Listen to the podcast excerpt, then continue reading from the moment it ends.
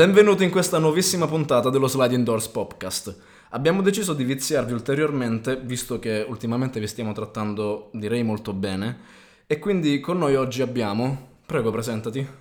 Buonasera a tutti, buonasera a tutti, sono Daniele, sono un carissimo amico di Giovanni e di Pasquale. Più e che niente, carissimo. Più che carissimo, quasi, quasi congiunto mi verrebbe da dire in questo periodo che stiamo attraversando, no?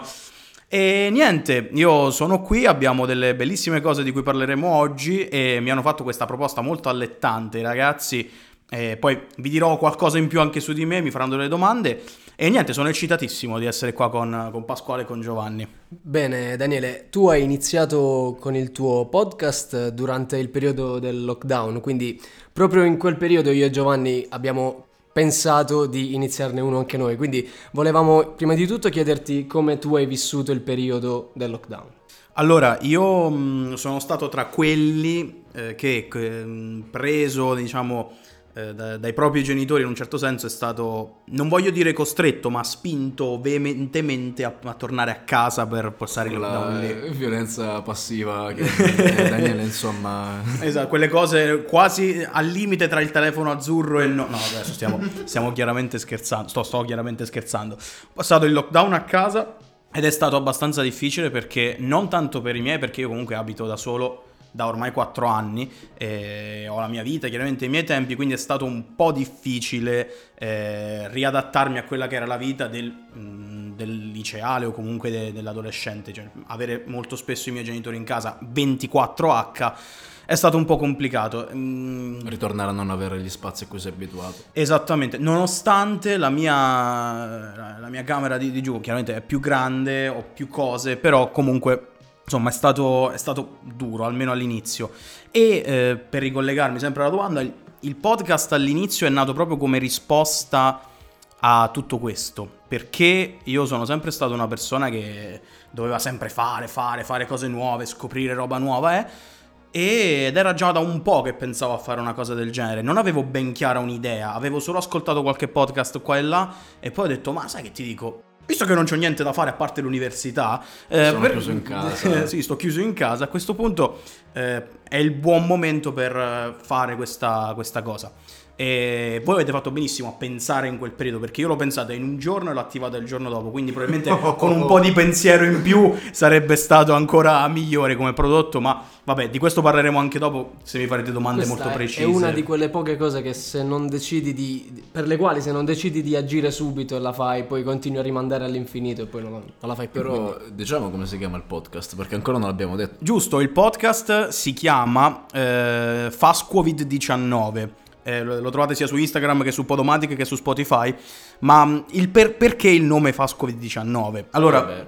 Insomma, io- la seconda parte sì, si può Sì, la seconda parte, la seconda parte, appunto, Covid-19, questo si poteva capire, perché Fasquo è il mio soprannome da una vita, anche se quasi nessuno mi conosce come Fasquo, giusto 3-4 persone, allora eh, ho rispolverato questo mio soprannome e l'ho unito al nome Covid-19 e è divenuto fuori questo Fascovid-19, una, un'entità più che un podcast, mi verrebbe da dire, un'entità mitologica. Addirittura ti sei fatto la domanda da solo, ti sei risposto anche da solo, sei, sei bravissimo. E sei Marzullo soprattutto. Sono Marzullo. Sei Marzullo. Eh, in generale poi, quali dovrebbero essere dell'ultimo periodo quelle che arriveranno come novità sul tuo podcast? Allora, io mh, col podcast purtroppo sono fermo da giugno perché eh, d'estate mi sono messo a lavorare, adesso ho dovuto un po' riprendere in mano le redini della mia vita bolognese e ehm, quindi diciamo che mi sto un po' rimettendo in pari anche con l'università, sto facendo eh, altre cose, ho dei progetti abbastanza ambiziosi.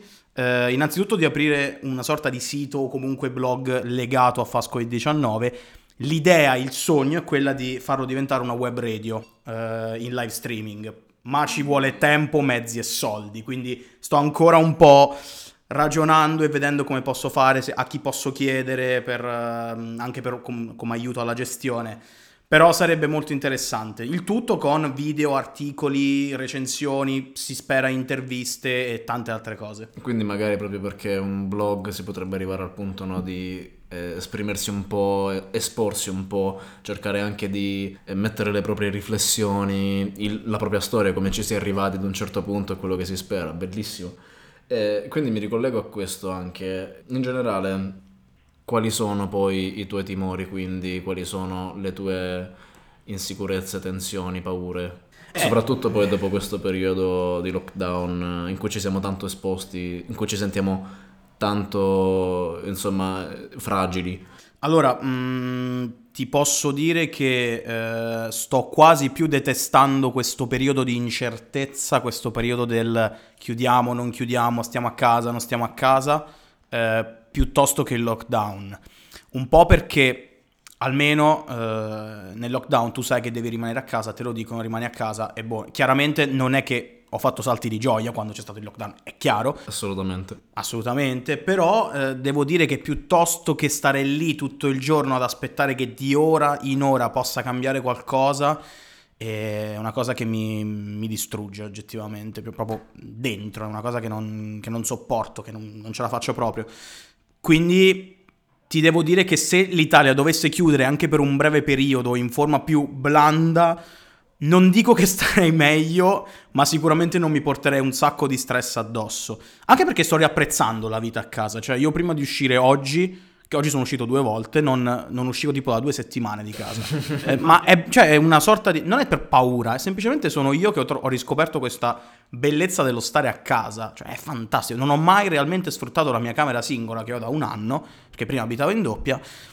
Ed è bellissimo. Poi, tra l'altro, mi sono fatto eh, la mia parte con i miei super alcolici, la cantinetta col vino, c'ho, eh, capito, c'ho le luci a LED, le- i libri, le cose, ho tutto lì. Anche il mio schermo, che è bello da 24 pollici, mi guardo i film. Eh. Un piccolo antro. Sì, sto, sto veramente di Cristo. Anche la faccio sul balcone, quindi se sai, uno vuole fare un po' il bohemien, di metterla appoggiato sulla ringhiera. Col Ah, sigaro. capito? Esatto, col sigaro, esattamente. Ci sono anche quelli nel mobiletto degli alcolici. Quindi sicuramente il fatto di aver scoperto qualcosa di nuovo e, come dici tu, non è totalmente un male questo. Sicuramente appunto il fatto di aver avuto più tempo per noi ci ha portato ad approfondire diverse cose. C'è tantissima gente che ha iniziato da- ad ascoltare podcast, a fare podcast, a guardare film, più serie tv, perché sì, è stato un periodo terribile, però c'è stato anche del buono, abbiamo potuto tanto approfondire tante questioni, come dicevamo nel primo episodio, è stato un momento di rinascita per tutti. Ma sì, c'è anche chi ha scoperto cose nuove o comunque ha programmato delle cose per questo periodo. E- ed è anche vero che mh, questa è un'altra delle mie paure, che tutto quello che si è programmato di fare sperando di ripartire tra settembre e ottobre,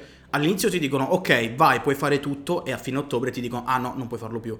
Però Sì, posso uscire di casa fino alle 18, fino alle 22 a questo punto. Sì. È un po' brutto questo qui, perché appunto magari ci sono persone che avevano programmato, speravano di ripartire, di fare tanti progetti, tante cose, e adesso no- forse nemmeno in primavera si riesce. Molto più concretamente, anche molti lavoratori che si sono attrezzati con, eh, comprando, come dire, tutta una nuova, un nuovo tipo di attrezzatura proprio per mantenere tutte le distanze e poi comunque si sono ritrovati comunque, cioè, fregati da questa situazione. Quindi diciamo anche che eh, a proposito di questa instabilità del non sapere la matti- dalla mattina alla sera cosa fare, diciamo che la, la suddivisione in regioni rosse, verdi, arancioni anche aiuta perché... Sono le poi- Totally Spice, verde, giallo e rosso. La zona retrocessione. cioè, ti- No, Sì, per- sì, girone. È giusto che qualunque tipo di attività si sia ritrovata, no? Eh, cioè, ho speso 250 euro, cazzo, e adesso mi dicono che devono chiudere, non ho i soldi. Ma eh, pensate anche solo ai ristoranti, a tutte, tutte le modifiche che hanno dovuto portare al loro locale, no? Cioè il plexiglass e i tavoli più grandi e la riduzione della sala e la riduzione del personale, i contratti a chiamata che sono spariti. I menu col Ovviamente. QR code, perché quella è una cosa che non col avevo mai visto. Chi non, chi non è così avanti, tra virgolette, non è un'offesa ovviamente,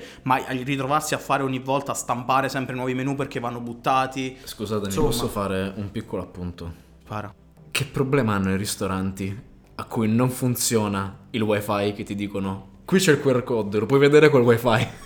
non vi immaginate quante volte mi sono ritrovato a fare Io odio "No, lasciare guarda, la mail." no, no, non funziona, non va neanche internet qua dentro, come faccio?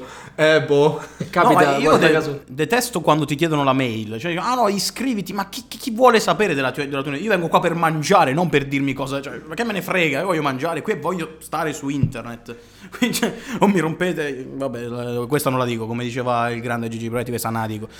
Va benissimo. Allora, come i- le, le persone che ci seguono sanno già, noi generalmente decidiamo un tema e poi approfondiamo qualcosa in riferimento a quel tema. Il tema di oggi abbiamo dato la possibilità a Daniele di sceglierlo e lui ha scelto il tema allora, il tema è un unico tema che poi si dirama in due. Eh, io le, le, cose semplici, come avete capito, non mi piacciono.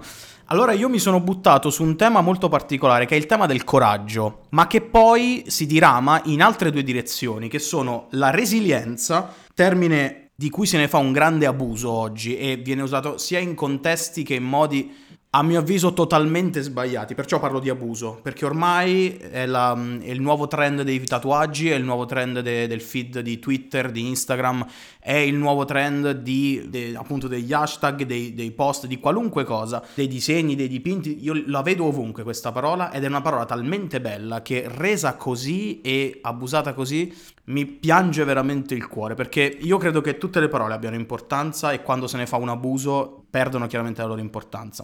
Quindi la prima diramazione, dicevo, la resilienza, la seconda, molto più banalmente, ma non meno importante, la speranza. Quindi questa doppia diramazione, partendo dal coraggio. Quindi questa sembra tipo un'interrogazione, adesso iniziamo, partiamo e vado io, partiamo con un, con un, romanzo, ecco, partiamo con Alberto Moravia. E non so se avete letto La vita interiore, sì. ma sicuramente questo è un romanzo del 1978 che è stato pubblicato mh, poco dopo la morte di Pasolini, con il quale eh, Moravia ha sempre avuto um, molti scambi intellettuali.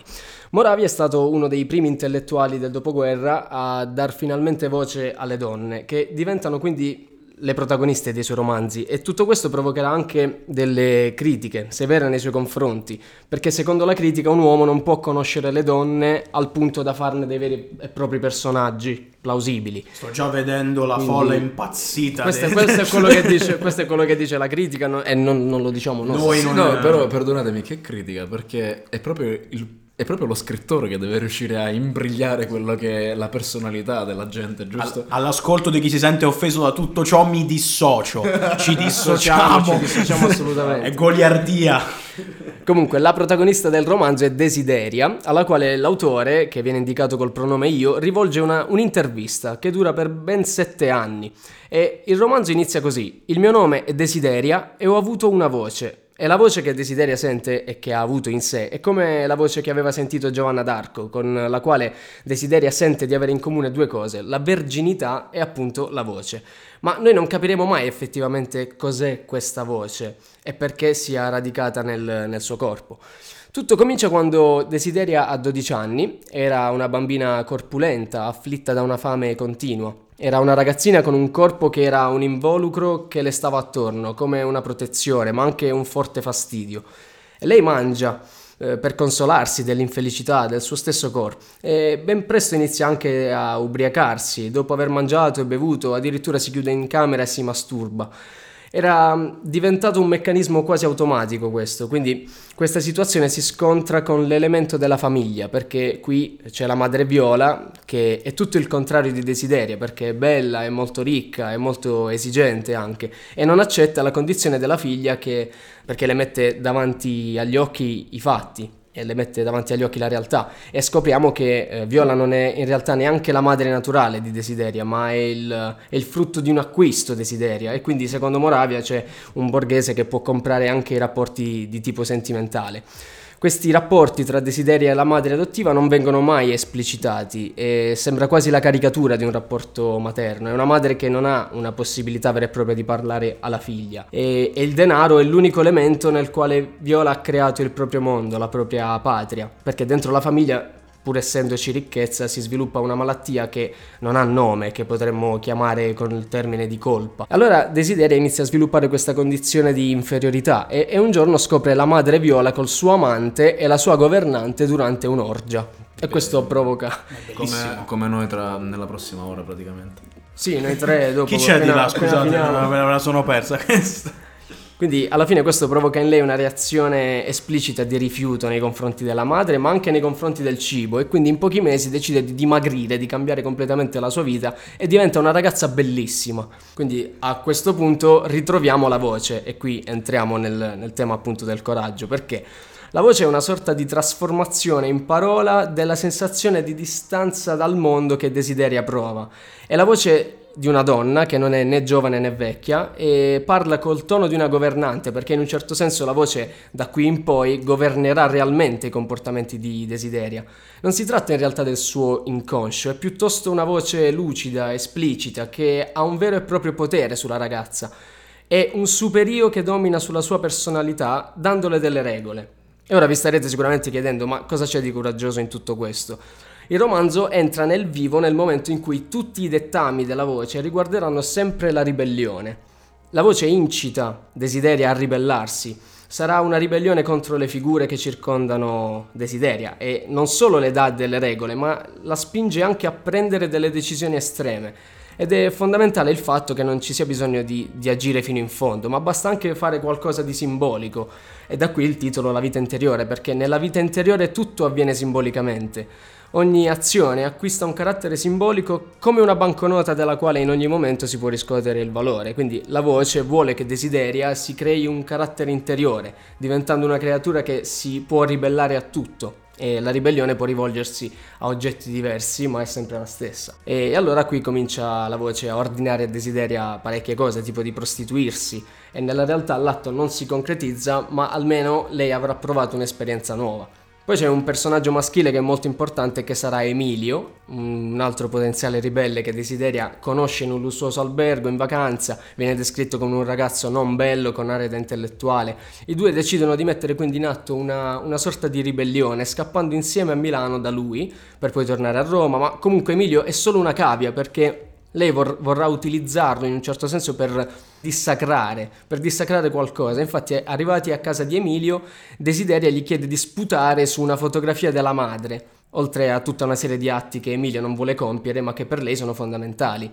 E allora lei lo accusa di non avere di essere un vigliacco, di non avere coraggio, di essere un codardo che legge Marx, ma non ha poi il coraggio di mettere in pratica quello che ha letto. Quindi Desideria fa fa vedere di essere la dominatrice della coppia, ecco, quindi la fase successiva sarà la trasgressione della cultura che avverrà con una scena comica perché Desideria organizza un vero e proprio rito scatologico. Infatti prende il libro dei promessi sposi, strappa una pagina e si pulisce il culo.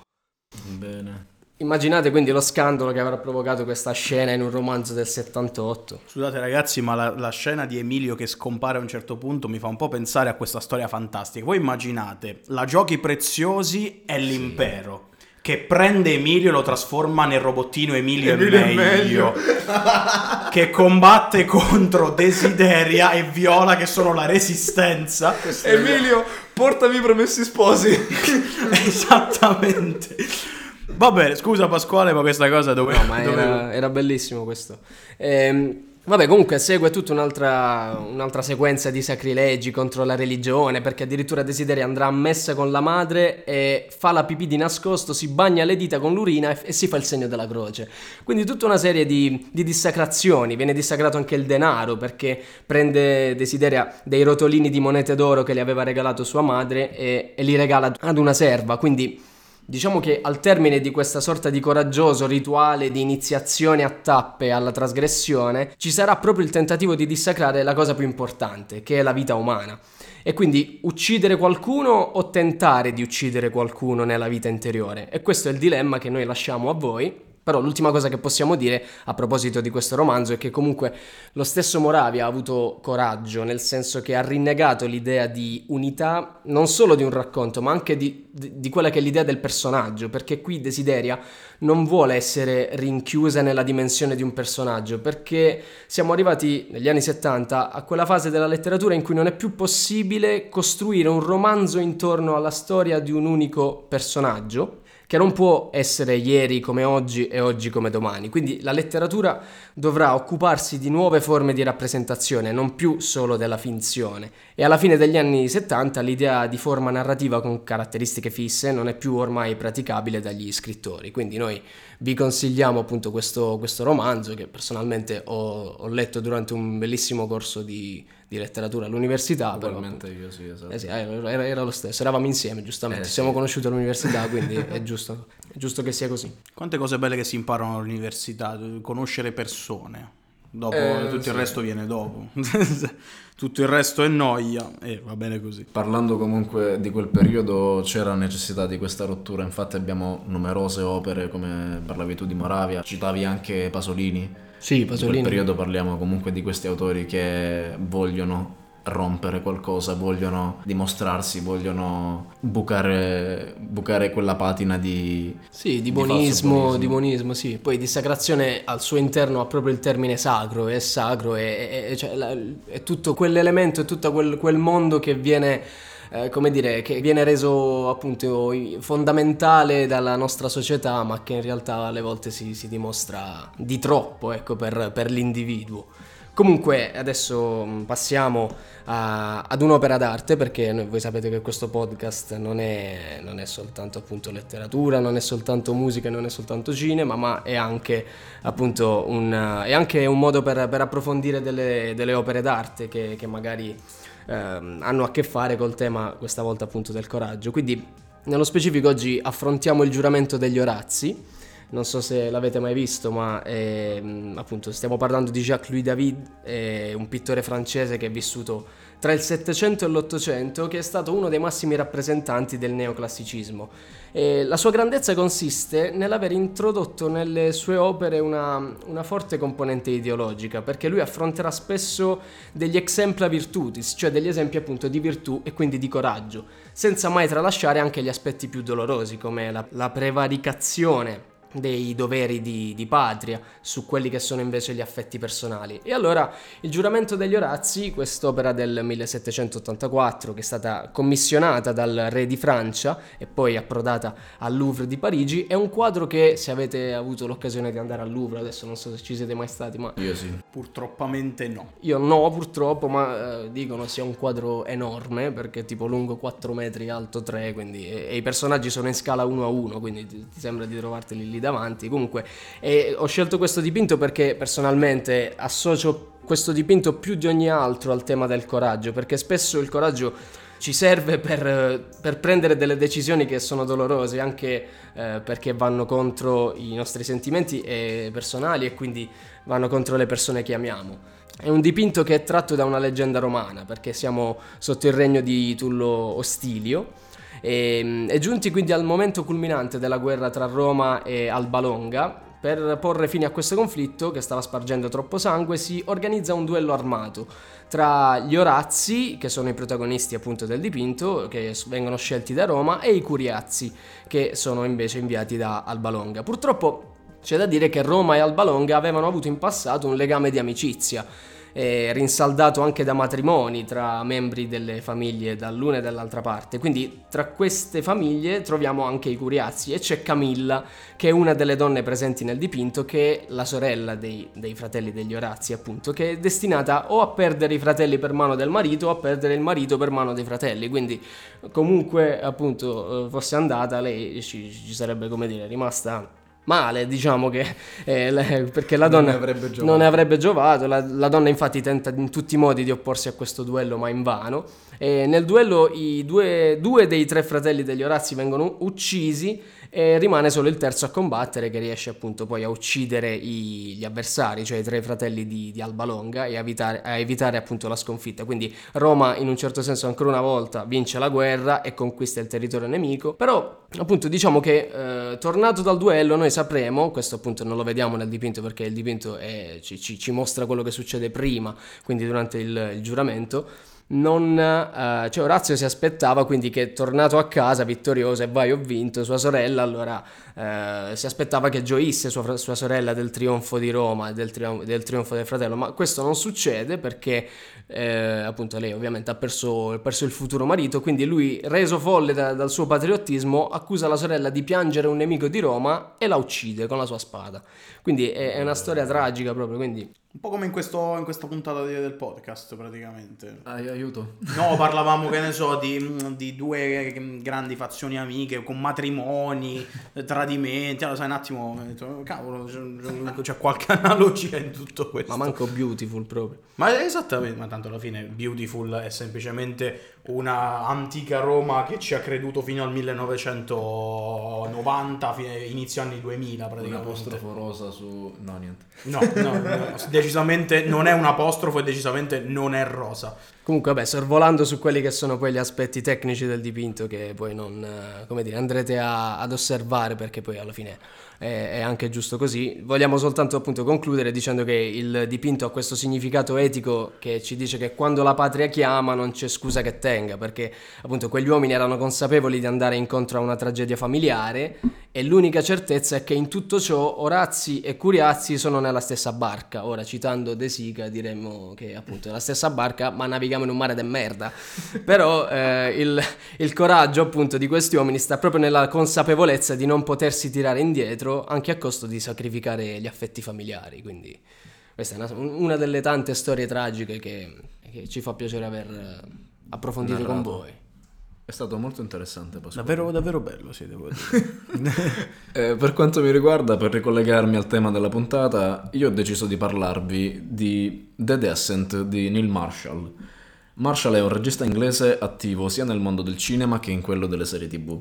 Ha diretto Dog Soldiers, il remake del 2019 di Hellboy, alcune puntate del Trono di Spade, di Hannibal, di Westworld e in tutte le opere di Marshall il coraggio è un tema centrale. Infatti i personaggi dei suoi film si trovano quasi sempre a dover affrontare qualcosa di incredibile, inimmaginabile e mostruoso, ma è proprio la narrazione suggestiva di queste storie, di queste opere e il modo in cui i personaggi affrontano le situazioni che va a caratterizzare l'originalità dell'opera di questo regista. Quindi eh, The Descent è un film horror del 2005 diretto da Neil Marshall. Il film parla di Sara, una donna appassionata di sport estremi. Al ritorno da una discesa di rafting è in macchina con il marito e il figlio. La famiglia però ha un incidente. In questo incidente moriranno il marito e il figlio di Sara. Dopo un anno la protagonista non ha ancora superato del tutto il lutto, ma si concede una rimpatriata con le amiche appassionate come lei di sport estremi. Il gruppo di ragazze deciderà quindi di esplorare un complesso di grotte non troppo distanti da lì. Così, con le giuste attrezzature, arriveranno poi sul posto e inizieranno la discesa in queste grotte. Ma a causa di una frana il passaggio d'entrata viene, viene chiuso, viene ostruito. Le donne quindi iniziano a cercare la via d'uscita, ma a questo punto la ragazza che si era occupata dell'organizzazione dell'itinerario fa una confessione ha portato tutte loro in un complesso di grotte che ancora non è stato esplorato e proprio per il fatto che non è stato esplorato non ha avvertito nessun tipo di soccorso, quindi nessuno sa che loro sono lì. Da qui le situazioni inizieranno a complicarsi, come ovvio che sia, quindi il gruppo di amiche dovrà affrontare la scarsità di risorse, d'acqua, l'ansia, la paura e, e il buio. Vorrei analizzare in particolare per un attimo quello che il buio rappresenta per il film. L'oscurità in questo caso rappresenta la grotta all'interno di cui Sara è ancora imprigionata e quindi è una metafora della sofferenza per la perdita delle persone che lei amava, quell'oscurità, quella sofferenza in cui lei trova quasi rifugio lontana dal mondo, lontano dagli altri. Ma questa oscurità può nascondere altre mostruose sofferenze e allora a questo punto l'unica soluzione è lasciarsi tutto dietro, cercare una nuova via d'uscita. Una scelta dura certamente, una scelta sofferta che necessita di grande forza e di grande coraggio, ma alla fine, dopo la discesa, si riuscirà ad uscire fuori. E concludo dicendo poi che questo è uno dei miei film preferiti, è un horror molto originale sia nell'idea che nella messa in scena. Il cast, eccezione fatta per il marito e il figlio di Sara, è composto solamente da donne, infatti Marshall stesso ha dichiarato di aver fatto questa scelta perché sono pochi film horror che hanno un cast femminile. Nonostante il film non sia girato realmente in delle grotte, il prodotto finale è totalmente convincente. Infatti se riuscirete ad entrare in eh, questo film, se riuscirete a farvi trasportare da questa storia, sentirete anche voi quegli spazi stretti e claustrofobici delle grotte. Vi voglio mettere alla prova un po' a questo punto. Il film ha la particolarità poi di avere due differenti montaggi. Uno con eh, alleggerimento delle situazioni più estreme per il mercato americano mentre l'altro più fedele alle intenzioni del regista per il mercato europeo. Addirittura il finale della versione americana è diverso rispetto a quello della versione europea e il film è stato un successo di pubblica e di critica ottenendo anche ottimi risultati al botteghino e non è così solito per un film così originale con idee così nuove. Tra l'altro le ultime dichiarazioni del regista lasciano intendere che è in produzione un nuovo film e che in futuro potrebbe uscire un sequel del suo primo film, Dog Soldiers e io personalmente non vedo l'ora. Sempre riguardo il tema del coraggio ho il piacere di parlarvi oggi di Page Master, l'avventura meravigliosa. Questo è un film del 1994, in parte live action, quindi con attori reali, e in parte animato. Del periodo furono diversi film a sperimentare questo linguaggio, basti pensare a chi ha incastrato Roger Rabbit oppure Space Jam. Il film è diretto nelle parti live action da Joe Johnston e nelle parti di animazione da Pixiot Hunt. Joe Johnston è, regista, è il regista di Tesoro mi si sono ristretti i ragazzi, Le avventure di Rocketeer e Jumanji, mentre Pixiot Hunt è un art director e animatore di altri filmetti da nulla tipo Fantasia 2000, Taro nella pentola magica, Le follie dell'imperatore. Insomma, un, un bel curriculum. Robina. Tra gli interpreti del film abbiamo Christopher Lloyd, ovvero Doc Brown di Ritorno al futuro, Patrick Stewart, il professor X del, degli X-Men, e Whoopi Goldberg, l'attrice di colore che era anche in Sister Act. È un attore con cui vi voglio mettere alla prova. Leonard Nimoy, voi sapete chi è? Sì. Ok. Io no, però... Vi do un indizio allora, l'attore di Lunga vita e prosperità. Vabbè, dai, è semplice così. Potevi dare un, un indizio un po' più... eh, dai, Quindi l'attore di... di Star Trek. Benissimo, Spock di Star Trek. E in ultimo, l'attore protagonista, quindi il più importante, Macaulay Culkin, ovvero il bambino di Mamma ha perso l'aereo. Si chiama così, Macaulay Culkin. ma pensate. Il, bambi- il- il film parla della storia di Richard Tyler, che è un bambino intelligente, introverso e molto timoroso. Non ha amici e soffre anche di vertigini. I suoi genitori, a conoscenza di, sua- di queste sue peculiarità, cercano di incoraggiarlo, senza però ottenere risultati. Il padre Richard, per dare al piccolo la possibilità di avere un proprio spazio, decide di costruirgli una casa sull'albero, che all'incirca è uno di quei pochi sogni che tutti i bambini condividono. Lui però non si sente, non, è- non si dimostra entusiasta avendo paura delle altezze. Un giorno il padre lo manda a comprare dei chiodi dal ferramenta proprio perché sta costruendo la casa sull'albero. Durante il tragitto scoppia una bufera e così Richard si rifugia in una biblioteca. All'interno della biblioteca il piccolo incontrerà Mr. Dewey, il bibliotecario. Un uomo eccentrico che cerca subito dei libri da far leggere al protagonista, che però rifiuta, dicendo di voler solamente avvertire i genitori visto che non ha possibilità di tornare a casa. Il bibliotecario gli indica il telefono e l'uscita. Richard allora passeggia nella biblioteca ritrovandosi in un punto con un bellissimo soffitto dipinto. Il protagonista però scivola, sbatte la testa e perde i sensi. Quando il bambino si risveglia, i dipinti del soffitto si sciolgono, cadono a terra e prendono forma di un serpente. Questo fer- serpente lo assale e lo trasforma in un cartone animato. Da questo punto in poi la storia sarà in animazione tradizionale e a questo punto della storia quindi Richard incontrerà Page Master, che è un mago barbuto che gli spiegherà che lui è diventato un'illustrazione e che la biblioteca si è trasformata in una grande terra fantastica. Per poter tornare alla normalità Richard dovrà affrontare tre prove, l'horror, l'avventura e il fantasy. Così Richard si incammina e incontra due libri antropomorfi. Avventura e Fantasy sono i nomi dei libri. Avventura è un libro marrone dalle fattezze di pirata, mentre Fantasy è un libro rosa dalle fattezze di fata. Insieme aprono per sbaglio un libro da cui fuoriesce il mastino infernale dei Baskerville, un grosso cane da un racconto di Sherlock Holmes, e scappando via si ritroveranno nella sezione dei libri horror, dove incontrano Horror, un altro libro verde, deforme, che però si dimostra buono e gentile. Di qui in poi Richard avrà- dovrà affrontare innumerevoli peripezie che gli faranno superare le sue paure e che lo metteranno a dura prova. All'interno del film possiamo trovare innumerevoli ci- citazioni al mondo letterario, da Sherlock Holmes ai viaggi di Gulliver, Il corvo di Edgar Allan Poe, Moby Dick, Dr. Jekyll e Mr. Hyde. Ce ne sono tantissimi. In questo film poi è centrale il tema dell'avventura, ma ancor prima quello del coraggio. Richard è infatti una persona che ha paura più o meno di tutto, si ritrova in una situazione in cui è difficile per gli altri comprenderlo, quindi questo lo porta a sentirsi escluso, molto distante dagli altri. Questa storia permette anche ai più piccoli di comprendere quanto sia importante superare le proprie paure, i propri, i propri timori e sprona ad essere un po' più coraggiosi. Si pone anche un'interessante riflessione sul valore che ha lo strumento del racconto, di quanto sia bello lasciarsi suggestionare da storie fantastiche e di quanto queste aiutino a leggere noi stessi e gli altri. Per estensione, quindi, questo film esorta ad essere curiosi, a guardare, ascoltare e leggere di più. Un altro tema fondamentale della storia è quello del- dell'amicizia e dell'importanza che questa ha nei momenti di timore, di tensione, nei momenti in cui abbiamo bisogno di qualcuno che crede in noi. Concludendo quindi vi voglio raccontare quest'ultimo simpatico aneddoto. In Page Master Long John Silver, doppiato da Renato Mori.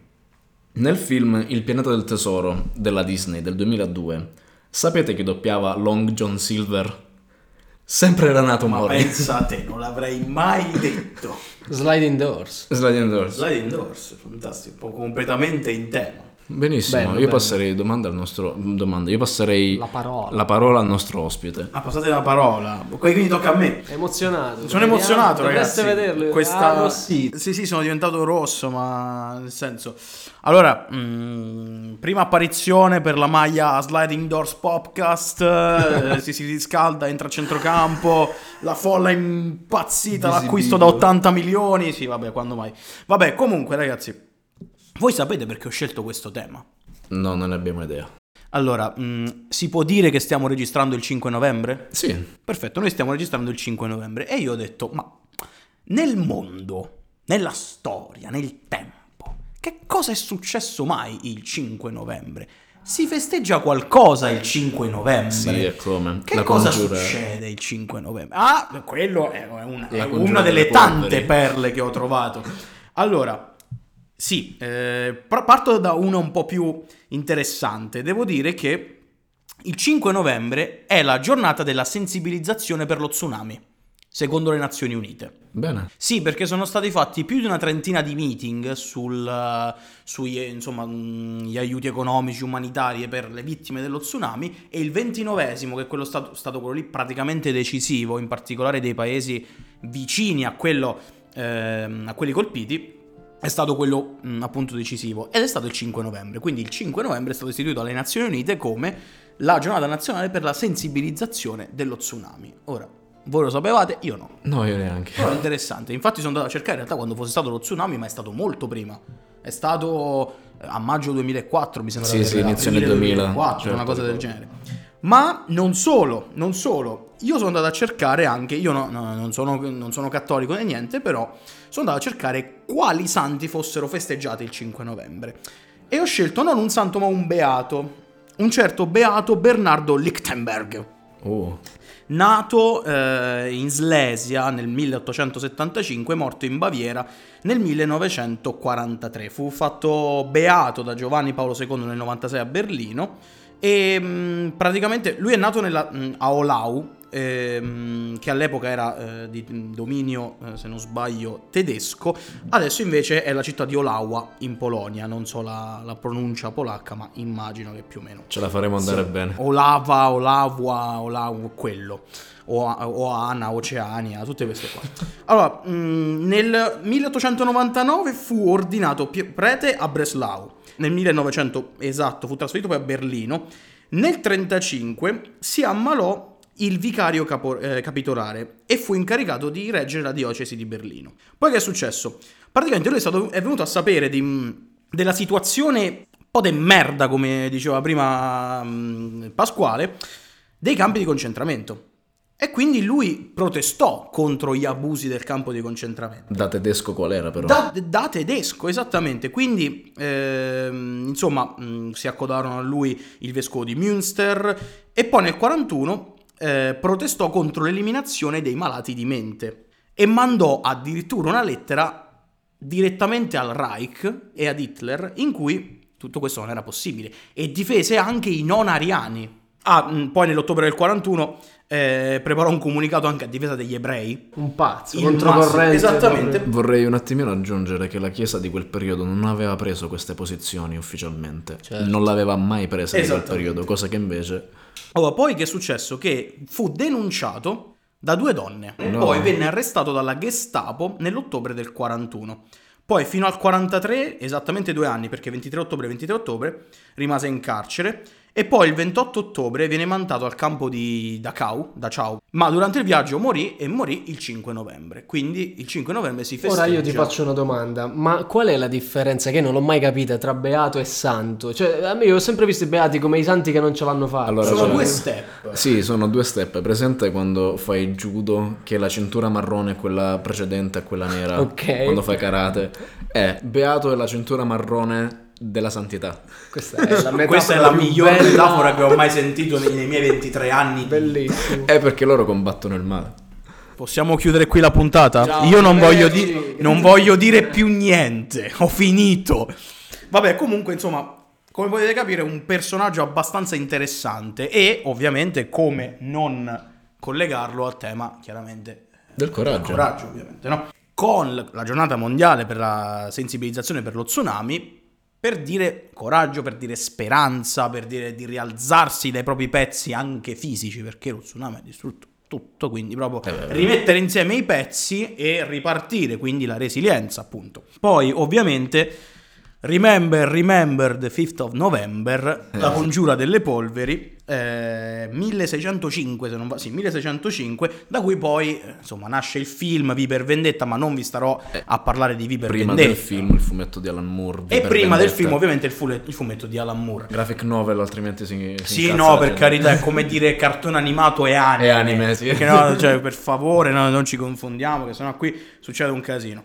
Ancora da un punto di vista storico, il 5 novembre del 333 a.C., Alessandro Magno sconfigge definitivamente le truppe persiane di Dario III. Sì, sì, sì, sì. Ancora questo anche una, insomma, qui, una grande prova di coraggio, il grande impero persiano che viene sconfitto da Alessandro Magno, insomma, è una grande prova di coraggio. Ma la cosa che più mi ha fatto pensare al tema del coraggio è un'altra giornata mondiale, magari non ufficialmente riconosciuta, perché viene da Urban Dictionary. Non so se qualcuno Certo, di voi certo. ha confidenza anche degli ascoltatori con Urban Dictionary. Mi auguro di sì. Cioè, io, sta- io personalmente lo uso tantissimo perché non ho idea di tanti termini che, ven- che vedo su internet e quindi li devo poi cercare. Ragazzi, Urban Dictionary ha coniato come 18 aprile il National Sand News Day. cioè, allora, ricordatevelo tra l'altro, ricordate chi sono i vostri podcaster preferiti, non gli altri, noi. Noi. Quindi 18 aprile, mi raccomando. Ma a parte questo, il 5 novembre ci sono varie giornate internazionali che però confluiscono un po' l'una con l'altra, no? Già sappiamo che secondo Urban Dictionary a novembre c'è la challenge più attesa dell'anno, cioè la meno attesa dell'anno. No, ok, la conosco. La Non Nat November. La NNN, sì. La NN che uno perde a mezzanotte del 31 ottobre perché tanto uno la perde. Allora, spieghiamolo bene che cos'è Allora, la questo. Non Nat November consiste nel non Procurarsi piacere fisico Esattamente, nel esattamente, per tutto il mese di novembre, perché poi c'è a dicembre la completa liberazione, c'è un'altra challenge che non mi ricordo esattamente come si chiama, ma c'è la completa liberazione. C'è Tra la venuta del Signore. C'è la venuta del Signore, venuta, complimenti, sì, co- visto. complimenti. Ma eh, adesso faccio una piccola parentesi, chi è che sa che a febbraio esistono due challenge parallele? Esiste la Non at February. Ah, ma esiste anche la Fibonacci February. aiuto. Cosa? Voi avete presente la successione di Fibonacci e voi No, dovete immaginare per ogni giorno di febbraio la successione di Fibonacci, quello è il quantitativo di volte in cui uno deve darsi piacere al giorno. Ok. Se arriva alla fine mi pare verso i 351.000. Eh, infatti non puoi fisicamente. Eh, allora o quello o la non at February. Aiuto. A quel punto. Comunque, torniamo Spieghiamo cos'è l'elica di Fibonacci. Vabbè, allora la successione di Fibonacci è una, mm, diciamo, la rappresentazione matematica di quella che è la, la sezione aurea, la forma perfetta, che poi è riscontrabile in natura In nella natura, conchiglia sì. del Nautilus. Ma anche in altri mh, esseri come per esempio fiori. Credo anche il cavolfiore, quello tutto con le punte, se non sbaglio, che non mi ricordo esattamente. Io faccio il cuoco, ma non mi ricordo come si chiama quel cavolfiore. Cavolo romano. Il cavolo romano, esattamente. Tipo lo puoi ingrandire all'infinito. Esattamente, quelle cose così. Comunque il 5 novembre, secondo Urban Dictionary, è la National Tell Your Crush You Like Them Day. No. Ovvero tu dovresti andare dalla tua cotta e dirgli guarda, mi piaci. Ok. Secondo Urban. È Ma ce ne sono outing. altre. Ma ce ne sono altre. per chi è già fidanzato, che fa? Va da, da- da cioè dall'amante? e No, dice- vai dalla ragazza Ah, vai, e vai, dici- vai. Ah, Ragazzi, comunque vale guarda, anche- guarda che tu mi piaci, ma stiamo insieme da 5 anni. Vabbè, è sempre ottimo ricordarlo. Ma ce ne sono altre perché poi c'è la Give Your Girl a Hoodie Day, il dare la tua felpa alla tua ragazza. Ah, è un must. No, ma attenzione perché poi ci sono quelle ancora più belle, cioè c'è la National Football Day, perché la National Football Day vuole che tu alla tua ragazza dia la tua maglietta da calcio o da sport e poi con addosso quella maglietta si compiano atti impuri Ah. sul letto. Si, si Io, io ho paura che si sporchi la maglia, sono sincero. Dai, Guarda, an- la maglia, io, la no, maglia di anche io. Ronaldo a casa, cioè se dovessi Dai. fare una cosa del Vabbè, genere... è poi- ovvio che io darei la maglia di Yarley del Cearà. Per esempio, però. E poi c'è la Kiss Your Friend Day, cioè dici, Oh no. amici, so- siete amici, vi baciate. Molte di queste sono anche sovrapponibili. cioè, se- Io, so- secondo me sono tutte sovrapponibili, tanto ormai con le zone grigie che- in cui- con cui viviamo oggi è sempre un po' un grandissimo casino. Comunque queste sono state le motivazioni per cui ho scelto il tema del coraggio e della speranza e della resilienza con la doppia diramazione per, questi, mh, per, per questa puntata. Ma sono partito da Urban Dictionary perché eh, riserva sempre delle perle clamorose. Comunque, non mi dilungherò troppo nella descrizione di essi, ma anch'io ho qualche consiglio da dare per visioni, per letture, per ascolti e cose così. Devo dire che comunque non è stato troppo facile. Po- posso confermare, ci ho messo un po' anch'io. No, no, non è stato facile trovare qualcosa, in particolare album o canzoni che parlino di coraggio. Cioè una cosa forse talmente anche un po' Canzoni power metal. canzoni power metal probabilmente, sì, ma più di questo, insomma, non sono riuscito a trovare molto, ma qualcosa nei testi si può sempre andare a spulciare, no? Posso dire una cosa? Secondo me hai scelto quella di Alessandra Morosa che fa Forza e coraggio. coraggio", Grazie a. Dio non la conosco. Ok. no, che circolava in radio tempo fa, ok. Era, una, No, era un non la supplizio. conosco, non la conosco per fortuna. Comunque, partiamo da film e serie. Allora, oltre al già citato V per Vendetta, che Sì. quello, cioè, chi non l'ha visto forse non si merita di ascoltare questo Chi podcast. non l'ha visto allora lo legga. E se Chi l'avete non- visto e non vi è piaciuto, leggete. Leggetevelo, esattamente, sono completamente d'accordo. Se l'avete visto e letto, a posto. Allora, io vi ho portato dei consigli un po' più tranquilli. Alcuni sono proprio delle cagatine amorose di quelle che piacciono a me, altri invece sono. Sembrano delle cagatine romantiche amorose, ma invece nascondono un concetto dietro molto molto interessante e anche un po' pesante per certe cose. Primo consiglio che vi dico è chi non l'ha visto anche questo, forse più di V per Vendetta, ovviamente Scott Pilgrim vs. The World di Edgar Wright 2010. Chi non ha visto questo film, per favore esca, stoppi la puntata e lo vada a vedere al momento. Anche qui, per chi non l'avesse visto o non gli è piaciuto, andatevelo a leggere perché c'è il fumetto È di, sì, questa- è- sì. di questo film. È Tra un l'altro- film che io amo. è, è il, è il mio film fuori scala. Se tu mi dici qual è la tua classifica, io non lo metto perché è fuori scala. Io adoro quel film. L'avrò visto tipo 30 volte, 40, no, una roba assurda. Comunque, una storia molto particolare in cui questo ragazzo deve combattere i sette malvagi ex per conquistare la sua donna. Molto Ramona. Flowers. Ramona Flowers, l'amore de- ce l'ho ancora come sfondo su WhatsApp. Eh sì. L'amore della mia vita.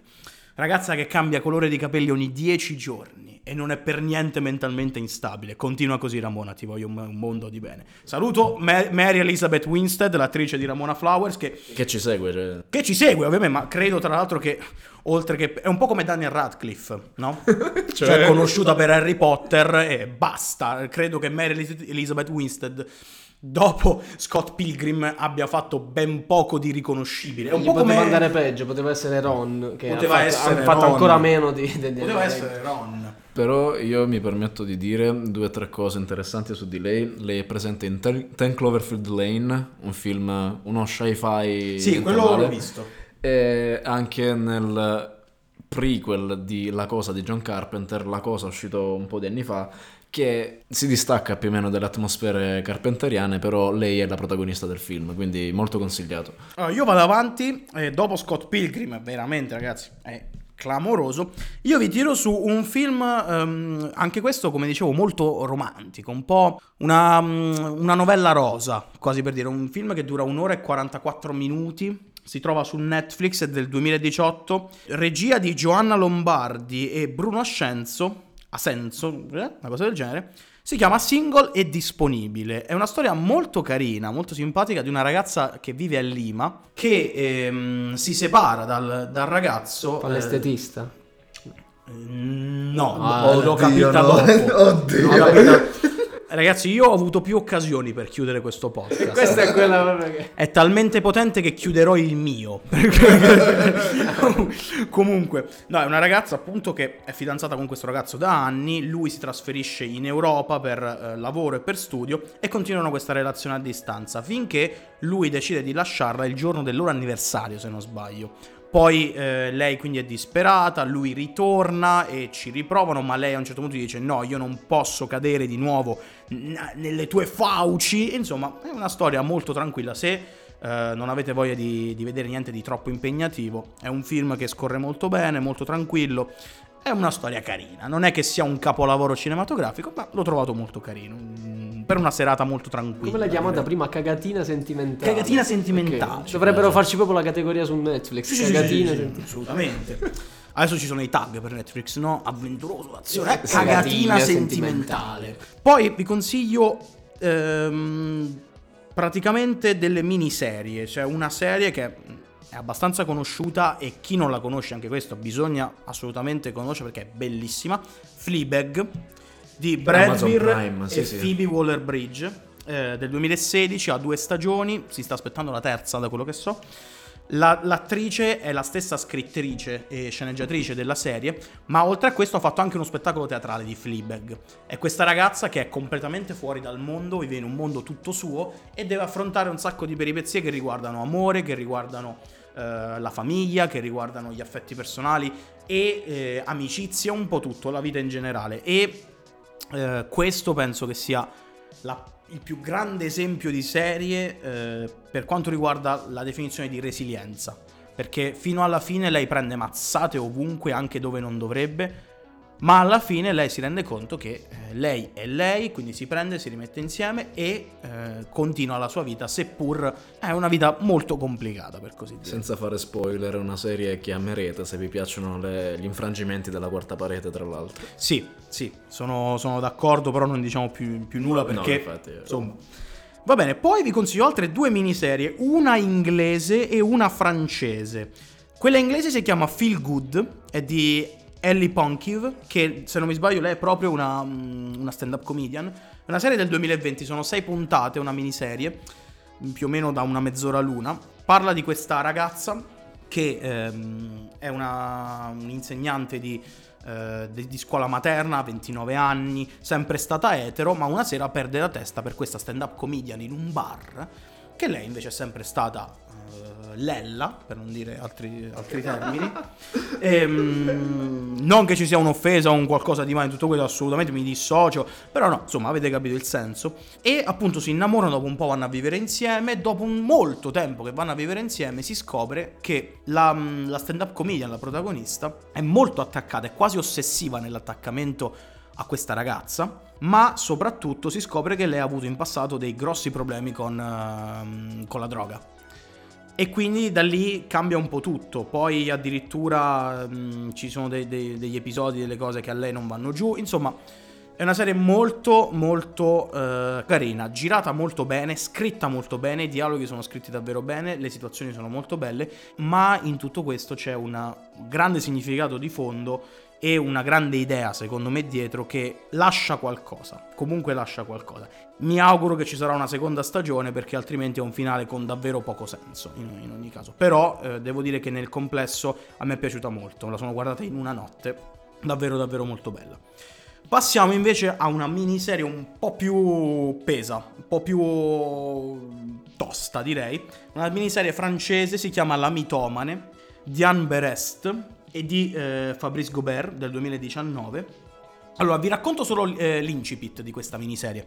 Fondamentalmente si tratta di una madre che ha una vita molto particolare perché ha una figlia molto piccola, di 8 anni, eh, che eh, dopo si scoprirà che fa dei video su YouTube ed è molto seguita straseguita, è molto attiva nel mondo dei social. Una, eh, una figlia ventenne, diciottenne, ventenne, ribelle con- contro i genitori, contro il sistema, contro il patriarcato, molto, che crea sempre dei danni, e un figlio eh, di 15-16 anni che però si eh, comporta e eh, da, da ragazza. Il suo nome è Sam, ma si fa chiamare Samantha, è innamorata di un ragazzo che sta a- in Germania e che andrà a trovare poi nello scambio, mm, sapete, quelle cose dei ragazzi alla pari, quelle cose lì. Sì. E mh, insomma, quindi vive un po' questa situazione particolare. Sospetta che il marito la tradisca. Piccolo spoiler, ma si vede la prima scena. La tradisce. E lei vive in questa, ehm, questa famiglia un po' particolare. È l'unica che, in un certo senso, lavora sodo per la famiglia perché lavora tutto il giorno in un ufficio in cui capo non la rispetta, la tartassa sempre. Arriva a casa, cucina, prepara tutto per i figli e per il giorno dopo per andare a scuola. Eh, ma eh, lei ovviamente non si sente felice, non si sente amata, non si sente apprezzata né dai figli né dal marito. Il marito che fa il fotografo, ma mh, mm, insomma non è che porti poi a casa troppo la pagnotta in un certo senso, almeno all'inizio. A lei si sente un, un malore piccolino, mh, mm, credo al seno, non si sa dove, o non mi ricordo dove, e dice ma vi vado a fare un controllo, si sa mai, e lei sospetta un tumore. Ma si scopre poi che non ha niente, semplicemente una, una, specie di cisti. Insomma, gli dicono: guarda, è una cosa benigna, basta che prendi questa cosa, gli hanno un medicinale e si può togliere. Però è andata solo lei dal medico, quindi che cosa succede? Lei a un certo punto, vista la sua situazione, visto che non si sente amata, rispettata, eh, decide di dire a tutti, alla sua famiglia, al lavoro, a chiunque, che lei invece sta per morire e che ha il cancro. Tipo il Fumattia Pascal che decide di... però è una versione diciamo... Esattamente, e da lì la storia diventa davvero molto molto molto interessante. Sono anche qui sei puntate di, se non sbaglio, una quarantina di minuti, 50 minuti l'una, ed è molto molto interessante, questa qui la consiglio forse più di tutte le altre e è un po' ansiogena, però davvero davvero bella, io l'ho apprezzata molto, poi io la cinematografia francese la, l'apprezzo davvero molto. A livello di libri ve ne consiglio tre. Uno che ho letto e adorato e leggerò altre volte si chiama Solo bagaglio a mano di Gabriele Romagnoli. Questo Gabriele Romagnoli racconta delle sue esperienze e ti insegna, tra molte virgolette, a viaggiare leggero. Ma questa scusa del viaggiare leggero la, la usa per descrivere un po' quello che è il... Um, il tema del, della vita e del non appesantirsi, del non portarsi dietro le cose inutili. Una filosofia di vita. Esattamente, esattamente. Lui parte con questa esperienza che ha fatto in Corea, non specifica se del nord o del sud, se non sbaglio, in cui praticamente c'è questa pratica che loro ti mettono in una tomba, vivo, ah, sì, sì, ti sì, sotterrano e ti tirano fuori dopo un tot. E quindi fanno... Fi- cioè, tu devi pensare che sei morto in quel momento. È un'esperienza che fanno in molti proprio per provare quel tipo di sentimento e a quanto pare è un'esperienza molto emozionante per loro. Molto emozionante e lui da questo poi ha tirato fuori il libro e tutta una serie di pensieri, riflessioni che sono molto molto molto interessanti. E devo dire che ho consigliato questo libro a chiunque io abbia incontrato nell'ultimo periodo. Mi è stato regalato da mio cugino, l'ho mangiato in 40 minuti Wow. Un libricino di neanche 100 pagine. Una lettura ma, veloce. Ma è di una pregnanza, di una intensità davvero notevole, davvero notevole. Poi ne vorrei consigliare un altro, un po' inquietante, che non è proprio un libro, è una lunga poesia e con otto litografie. Si chiama I ragazzi sognanti di Oscar Kokoschka. È una sorta di lettera d'amore a una ragazza che si chiama Lilith, che lui ha visto alla scuola d'arte a Vienna. Kokoschka è contemporaneo e fa parte della stessa scuola di Klimt e Scile ma è sempre stato molto, per così dire, nemmeno sottovalutato, ma si sentiva molto inferiore rispetto al talento di Scile e alla maestria di Klimt.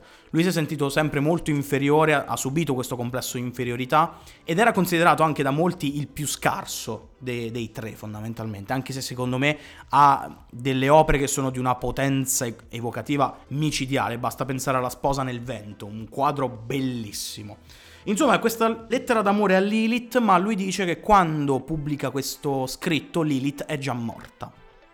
Ed è, mh, mm, insomma, comincia descrivendo questa scena in cui lui que- vede questo pesciolino rosso, lo prende con un coltellino, lo squarcia per togliere il rosso, perché lui aveva visto addosso a Lilith questa gonna rossa, tessuta da mani contadine che a Vienna non si sarebbero mai viste.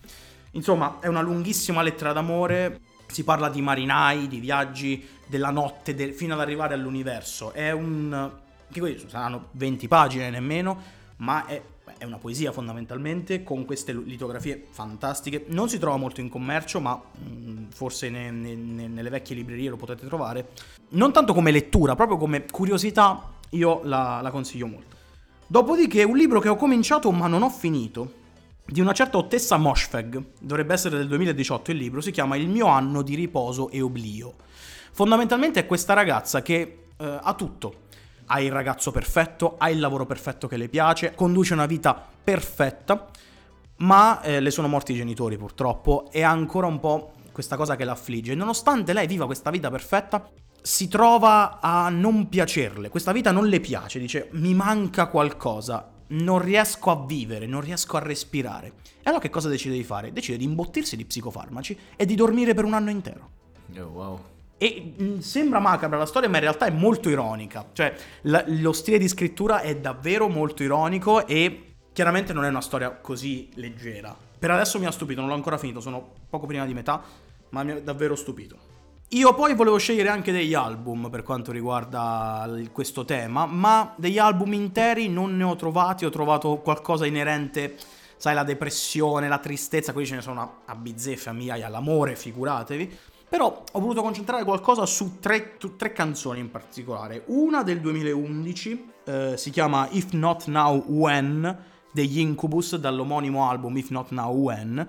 È un album molto particolare perché gli Incubus fanno un po' parte di quella scuola dei Pearl Jam, dei Nirvana, del garage rock. L'ultima, proprio l'ultimissima. L'ultimissima ondata, rock. esatto. Parliamo de- degli anni, fine anni 90 più o meno. Ehm, quindi eh, questa canzone, vabbè, appunto, If Not Now, When Will I? Parla da sola la canzone. Poi, sempre per il testo che non vi sto a citare, ma vi dico, ascoltatevi la canzone nel mentre leggetevi il testo, When I Was Done Dying, Done Dying, scusatemi, di Dan Deacon. Lui è un musicista del movimento assurdista. Guardate, non vi voglio dire niente perché secondo me ad ognuno dà qualcosa di diverso e dovreste proprio ascoltare la canzone. Dopo averla ascoltata, riascoltarla col testo sotto, in inglese e se non ci sono dei termini molto specifici, anche in italiano. Di una potenza anche questa canzone è davvero interessante. E poi, poi chiudo, torno al cantautorato italiano e cito solamente il titolo e l'autore. Parliamo del 2005, Festival di Sanremo, non escludo il ritorno di Franco Califano. Ah, Che con coraggio e speranza, io più di questo non so che cosa aggiungere. Insomma, questi sono i consigli proprio fisici da ascoltare, vedere, eh, leggere, sentire. Sentire anche, sentire, asco- percepire. Vi voglio consigliare anche un quadro a questo punto, visto che si parla anche di quadri. Allora, parliamo del... mm, il titolo si chiama Foglie cadenti. L'artista è Olga Wiesinger-Florian, nata nel 1844, morta nel 1926. Questo quadro è del 1900 circa, collezione privata, quindi purtroppo non si può ammirare se non su internet. Una pittrice austriaca, è abbastanza mm, particolare, è stata prima una pianista, poi ehm, si diede alla pittura e tra l'Ottocento e il Novecento eh, divenne una delle figure più importanti eh, in Austria per quanto riguarda la scuola dei paesaggisti. Nella sua pittura troviamo più che altro le, le influenze dall'impressionismo e poi qualcosa più dal naturalismo. Questo quadro è bellissimo, è proprio un sentiero di, di collina, di montagna, ci sono queste foglie cadenti, vediamo proprio l'autunno, incarnano l'autunno e, e questi bellissimi colori tra il giallo e l'arancione, il rosso. Tra l'altro, lei fu una delle primissime artiste che si batté per la, rivendica- per la rivendicazione dei diritti delle donne, quindi ancora di più parliamo e rientriamo sempre di più nel tema del coraggio che ho scelto oggi. Insomma, ragazzi, questi sono i miei consigli, quindi avete materiali per il prossimo mese e pure per la prossima quarantena. Soprattutto mi fa piacere il fatto che sia stata una, una puntata molto al femminile. Abbiamo parlato Sì, eh, abbiamo tutti parlato e tre di, molto- a sì, modo sì, sì, nostro sì. di- delle quote rosa, ecco, quindi è una... È stato effettivamente interessantissimo, sono stati molto interessanti le tue riflessioni, in generale tutto ciò che abbiamo sentito oggi.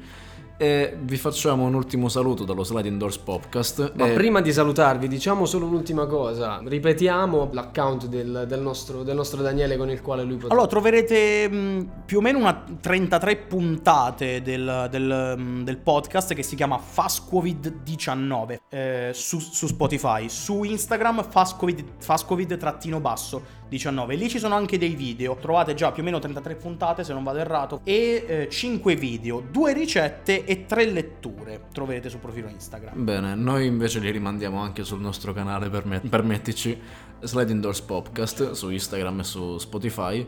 E vi salutiamo. Ciao ragazzi. Ciao a tutti ragazzi, grazie.